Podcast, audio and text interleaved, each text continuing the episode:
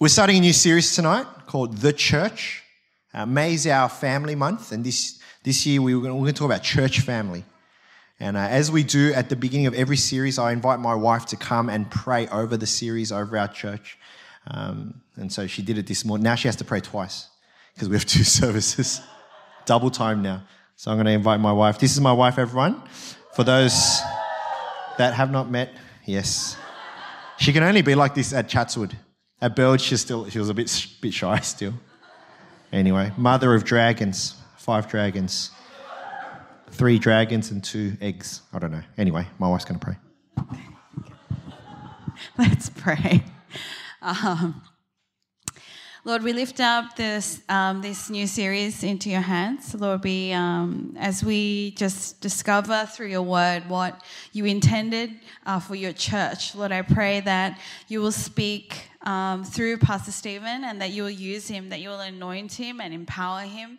Um, and that, Lord, that um, as your word is spoken, that it won't return to you empty, that it will be fruitful among us, that it would really just um, yeah, really um, enlighten us and inspire us, encourage us, and challenge us to be the church um, that you intended. Lord, I pray that, yeah, just through this um, month, especially with the launch of Burwood, Lord, that, um, yeah, you would really build your church, build your church in Burwood, build your church in Chatswood, um, so that your kingdom uh, may reign sovereign over our lives and the, um, of, of the lives of those closest to us. So, Lord, yeah, we just lift up this series into your hands. We pray that we will be blessed, and in return, that we will bless those around us. And we pray these things in Jesus' name. Amen. Thank you, my wife. She's pretty cool. Um, warning anyone that's been at our church for a while, you would know that once um, I come back from holidays, it's like there's this like pent up energy, right? It's just been building for five weeks. Usually it's like that, but honestly, I'm still a little bit tired, eh? I kind of wish I had another five weeks. Pastor James, you okay with that? Oh, sweet. Uh, my wife and I, we've been married for 14 years now. And I would say, I would say, apart from the day that I met Jesus, apart from the day that I get to play golf, my wedding day is one of the most important days of my life. You know, a, a wedding, if you think about what a wedding is, right? It's a ceremony where two people commit themselves to each other. They share vows and promises they make to each other before their family and friends with many witnesses. And you hear words like, I will love you till death do us part. A little bit morbid, you know? Um, uh, years ago, uh, we had a guy here from, from Korea who, who had just graduated the army. And um, as, as I was getting to know him, and I thought, as a, um, you know, breaking the ice kind of question, I asked him, what's the quickest way to kill a guy? A little bit morbid. This has got nothing to do with the sermon, by the way. Um, and he goes to me, oh, you know, just, you know, slit one of the major arteries and then, you know, that's really quick. And then I thought, okay, I need to keep the conversation going. And, and I said, what's, what's the slowest way to kill a guy?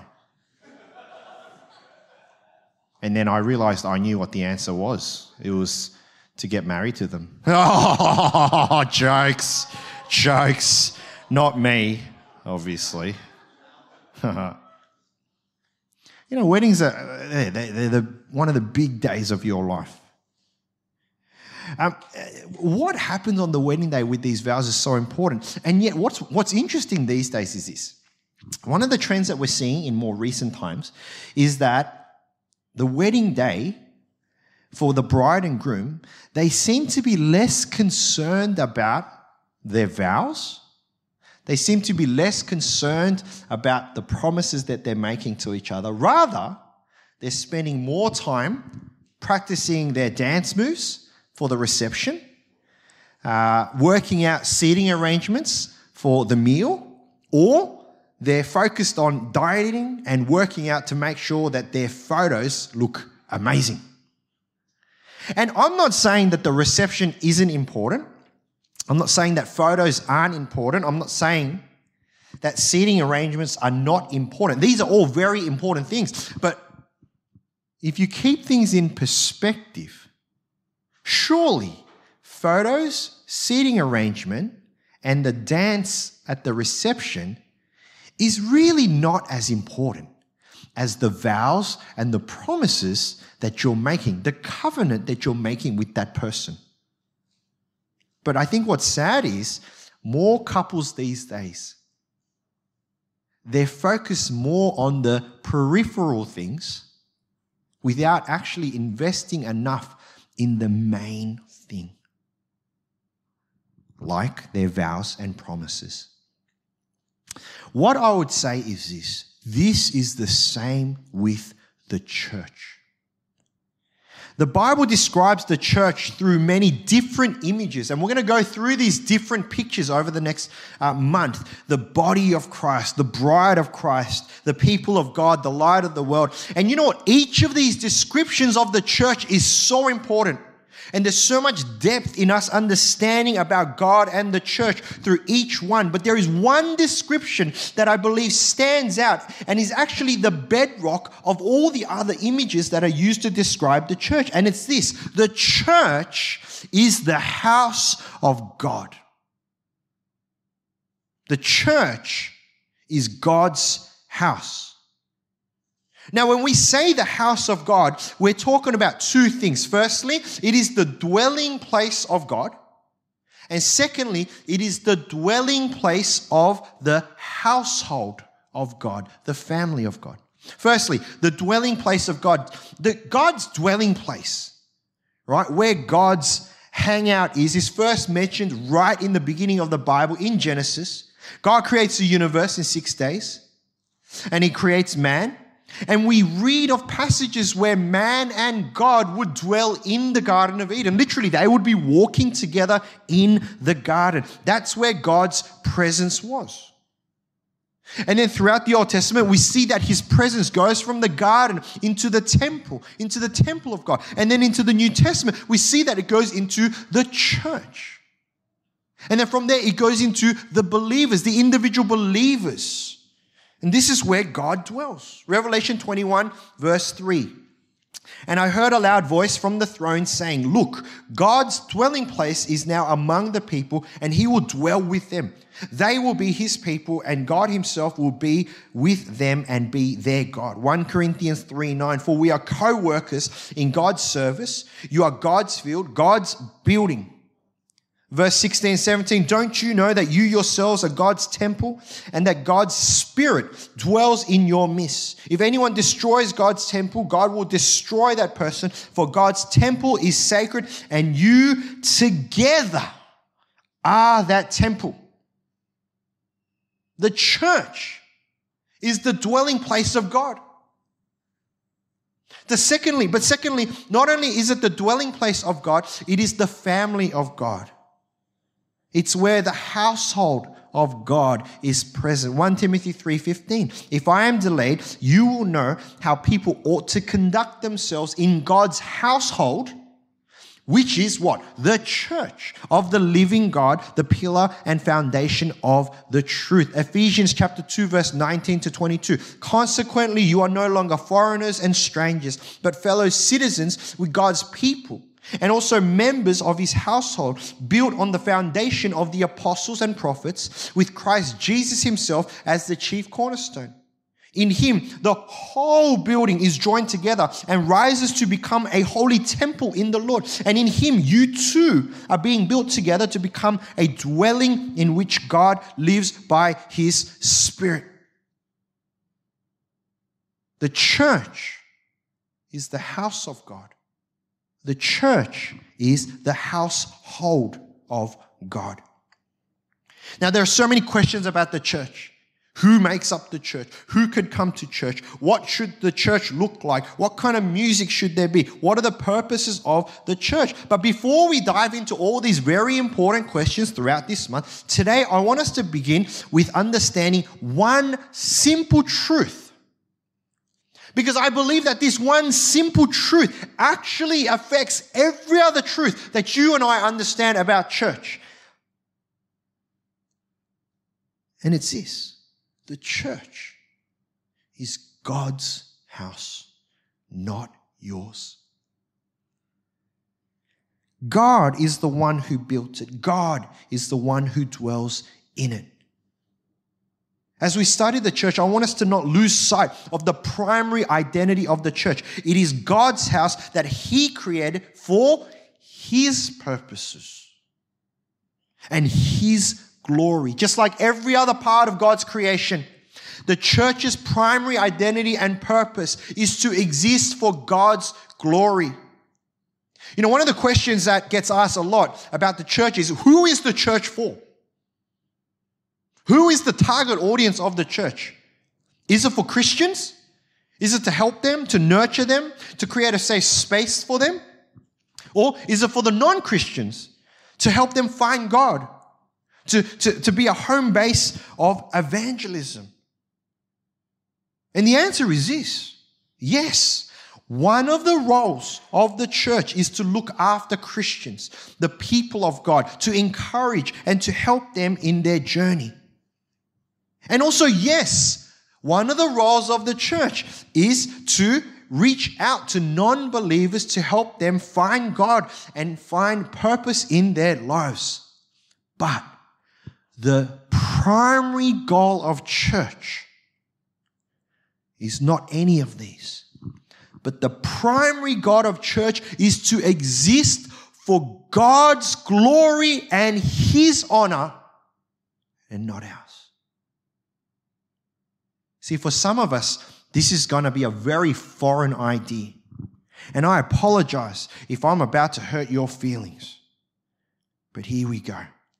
The world does not revolve around you. I know sometimes we like to think that. I know sometimes we like to think that we're the main character. You know, like uh, uh once in a while I'm watching K drama you know, and sometimes when you watch K drama too much, one of the things that happens is you start to think of your life as a K drama. I don't know if you've ever experienced this. Some of you are smiling. We will pray for you later. Okay? I kid you not, sometimes everything goes in slow mo. Sometimes you see flowers falling off trees. Sometimes, even, right? And I'll kid you not, this has happened to me a few times. You hear music. It's like some kind of soundtrack in your life, you know? Sometimes, like we're playing sport, like yesterday we had a big tennis night. Sometimes when I used to play sport, um, you hear music. Boom, boom, boom, boom, boom, boom, boom, boom, boom, boom. And I'm like, oh yeah, come on. You know, like sometimes we get wrapped around like this, right? You know, I didn't share this story this morning. I don't know if I should share this story. I've always been told if I ever have to second guess what I'm going to say on the pulpit, don't do it. but I'm going to do it because I'm the senior pastor and I've been away for five weeks. Okay. It's a sad story. It's a sad story. Okay. When I was in year eight, which is the age of my, my son, my oldest son now, oh, I forgot he was here. mm, maybe I shouldn't tell this story. No, I'm kidding. I had my, first, actually, maybe I shouldn't tell this story. One of the mistakes that I made, listen up, son. Just ignore everyone else for a second. One of the biggest mistakes I made in my life was I started dating in year eight. Big mistake, okay? I want you to learn from me, buddy. Okay? Suddenly got real hot in this place. I had my first girlfriend, and when I say girlfriend, she was a girl and she was a friend. Okay? That was as good as it got, right? Anyway, after four months, and two, two of those months I was overseas anyway, she decided that things weren't working out. Nothing was happening anyway. Anyway, we broke up. And she broke up and she gave me a letter to explain to me why we should break up. And I got it at Central and I read it at Redfern and all the way to Eastwood, I heard music. I kid you not. I heard the saddest love song music the whole way to Eastwood. I got home and the same music was playing at home, and I thought, I'm going crazy. Where is this music coming from? This is what happens, right? This is, I know you are laughing, but this happens. You live this life thinking, living, acting as if you are the centerpiece of your life. But I'm going to burst this bubble for you today. You're not. In the grand scheme of things, in the grandest scheme of things, all of creation, including you and I, you didn't create yourself. I didn't create myself. We're all a part of creation. God created everyone. And God created everyone to be a part of God's plan. And this is where we get it wrong. Right? This is where we get it wrong. We think God exists for me. We think we're the center of the universe and everything in the universe rotates around me, including God. But that's wrong. Because before you were even alive, God was there. After you die, God will be there. You're not the sinner, God is the sinner. And that's the same as His church. God's church is for Him, not for you. Let me give you two examples of what happens when we get this wrong. Firstly, we treat church like roll call into heaven. Many people in the church, church has become attendance at best, moral obligation, roll call for good people, social gathering for those going to heaven. It's like pre drinks before the club. Now, I said that this morning, and whoever laughed then, I also said, You are alcoholics, and we're going to pray for you as well. Okay? These are all, these are all traps to work out who you are, right? Seriously, some people, it's like, I want to go to heaven, therefore I need to go to church. It's got nothing to do with God, nothing to do with Jesus. It's because of me, right? That's how we treat, treat the church. So selfish, right? So self centered.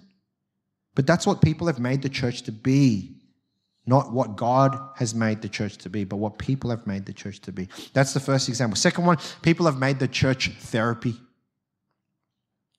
People come to, to church and they, they treat church like therapy. They bring all their problems and they just unload them to God, unload them to the pastors, unload them to the leaders, and be like, fix me, take care of me.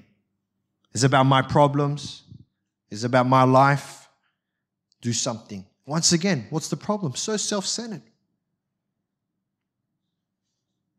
Charles Bridges, a pastor from the 18th century, says this The church is a mirror that reflects the whole of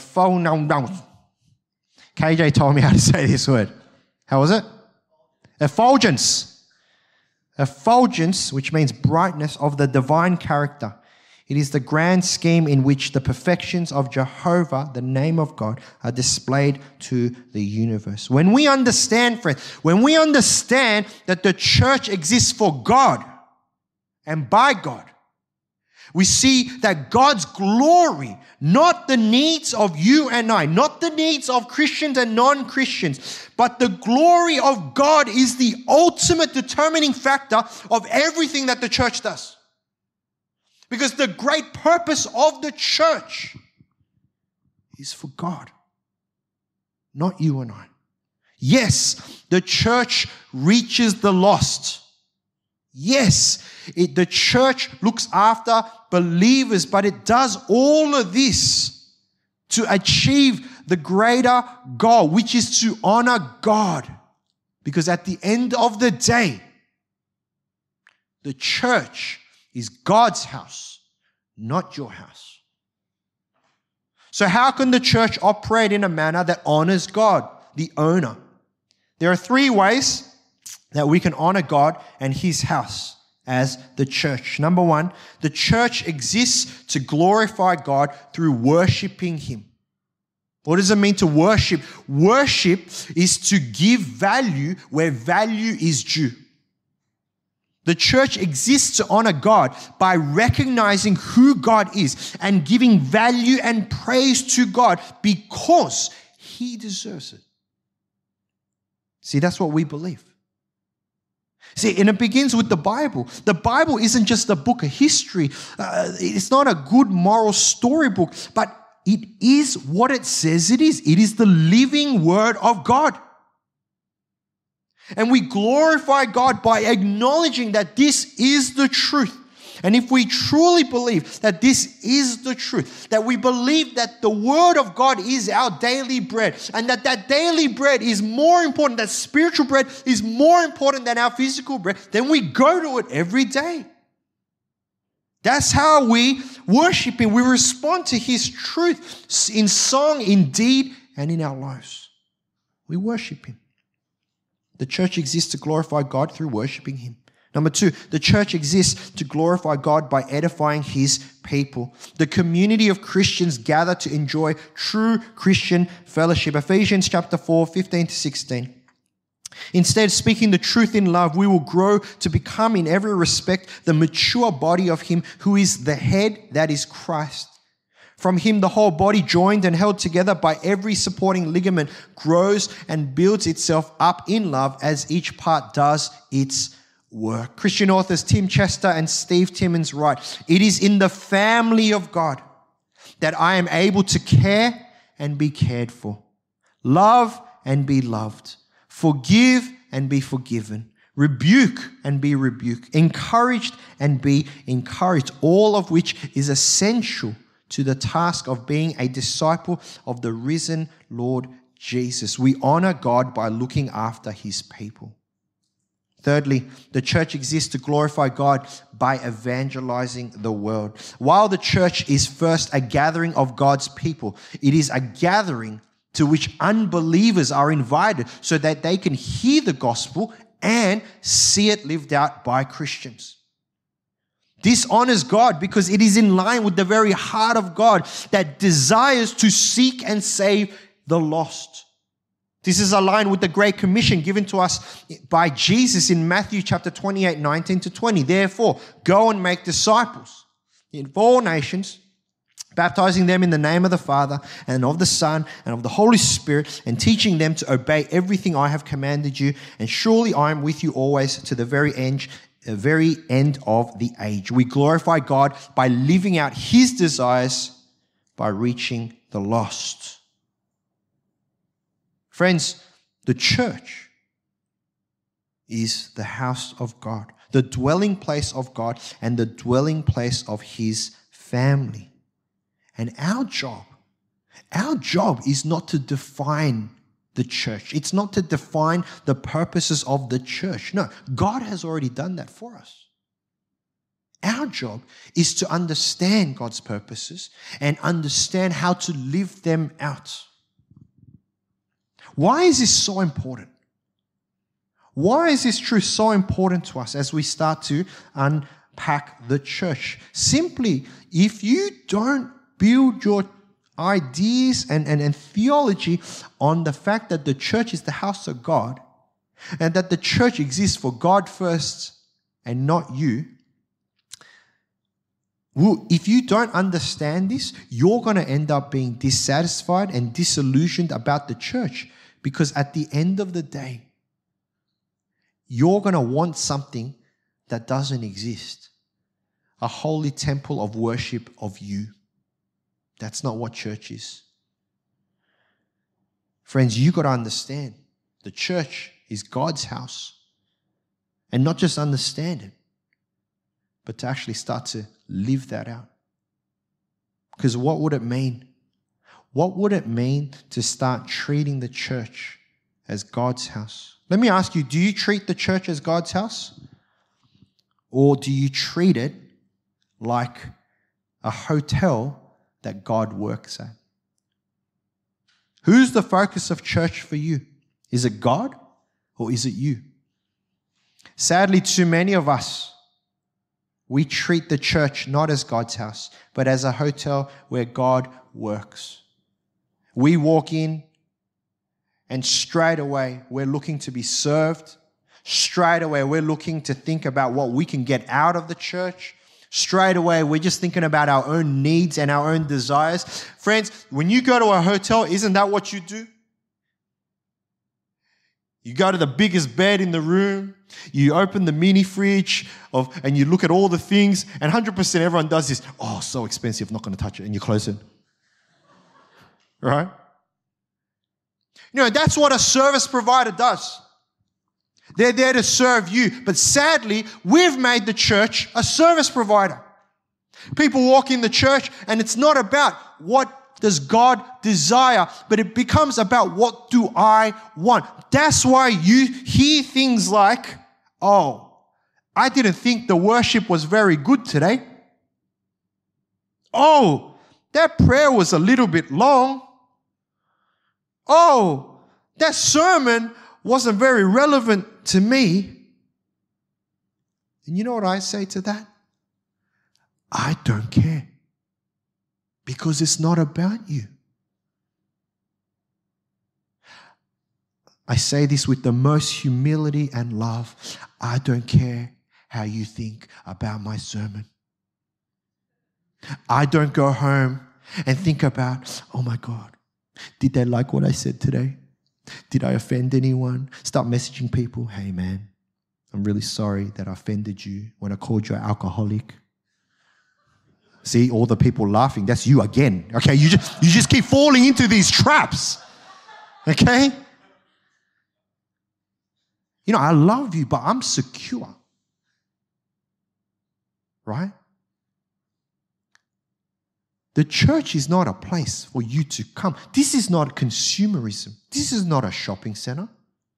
This is not a show. Oh, I get so angry.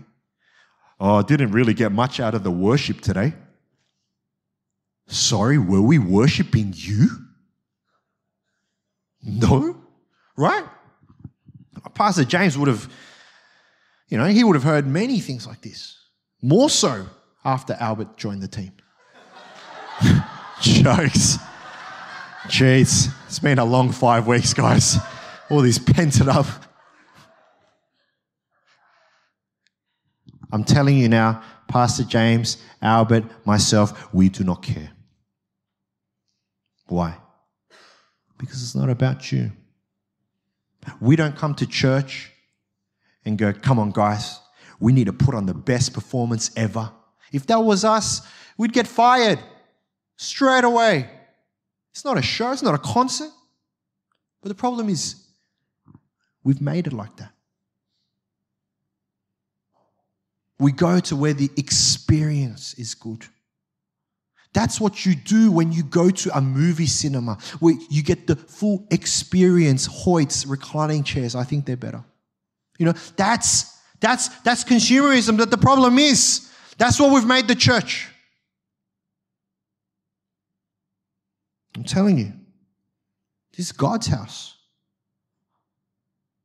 This is God's house. And I think we need to start treating the church like God's house. It's not a service. See, when we treat church like a moral obligation, it's like this I'm running late. Who cares?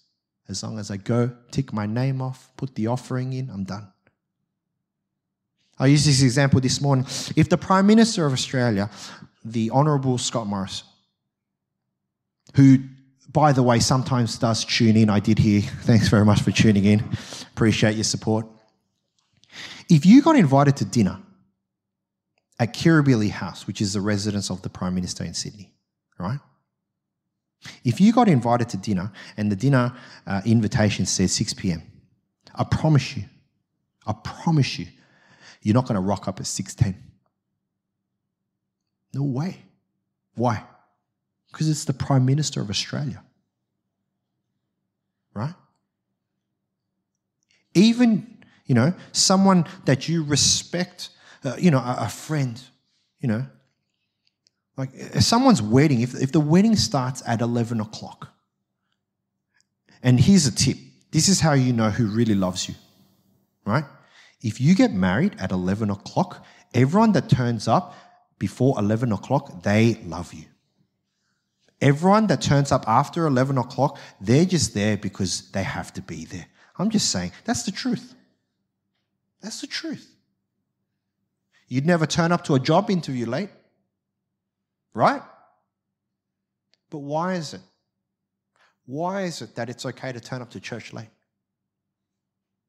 Why is it that everything else on a Sunday has a greater priority than church on a Sunday? Why is it that we're trying to fit in church on a Sunday? You know, we're trying to fit in community life groups. We're trying to fit it in within our greater schedule because you do not believe that the church is the house of God. You think still it's just some religious tick. You still think that the church is a service provider for your needs. And I'm telling you tonight, you've got it wrong because this is the house of God. And because it's God's house, when you come, you come with respect, you come with reverence, you come with honor. Because it is a direct reflection of how you see God Himself. Now, you don't care about God, that's fine turn up to church late because your friend told you to come and you're just like, oh man, I just want to get him off my back. Yeah, that's fine. That's completely consistent with what you believe. But what I'm challenging you tonight is this if you truly believe that the church is the house of God, then I'm challenging you, live it. Start treating it like the house of God. Start treating it with dignity, honor, respect. Because I'm telling you, we don't. One of the biggest pitfalls that we learned from last year through COVID was the gift and the curse of online services. And there's this big question about whether we continue because we've now opened up and people aren't coming in. And it's not because they're sick. Afshin's sick. He really is sick, guys. He played tennis yesterday for like three hours. He has never played tennis before. He's, he's aching in muscles that he's never used ever. And he's a big guy, right? But you know, we've got people that they're not coming in because it's convenient, it's saving travel time.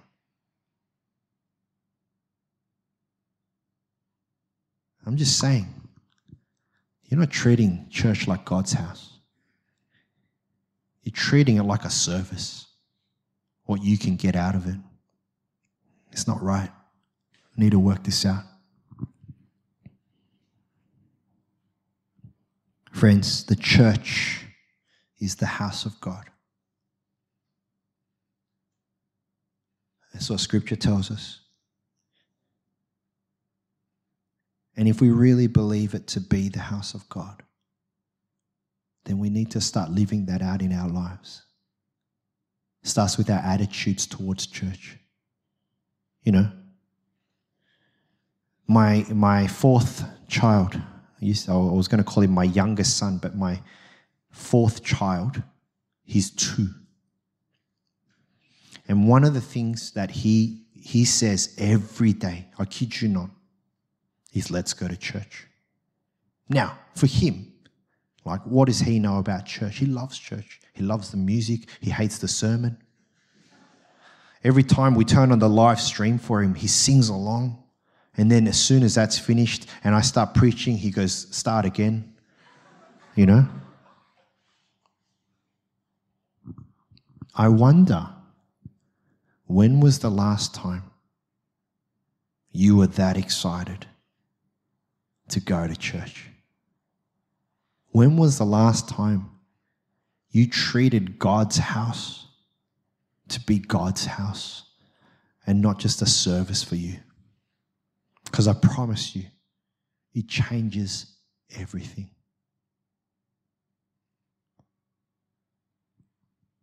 As I said, there's so much more to be said about the church, and we're going to spend the rest of May going through that. But tonight, simple truth the church is God's house. And I just pray that as we mull on that truth and in your life groups as you discuss this, that it wouldn't just be something that you know in your head, but it's something that you live out in your life. And I pray that you would appreciate the fact that God opened up his doors for you into his house. Let's pray.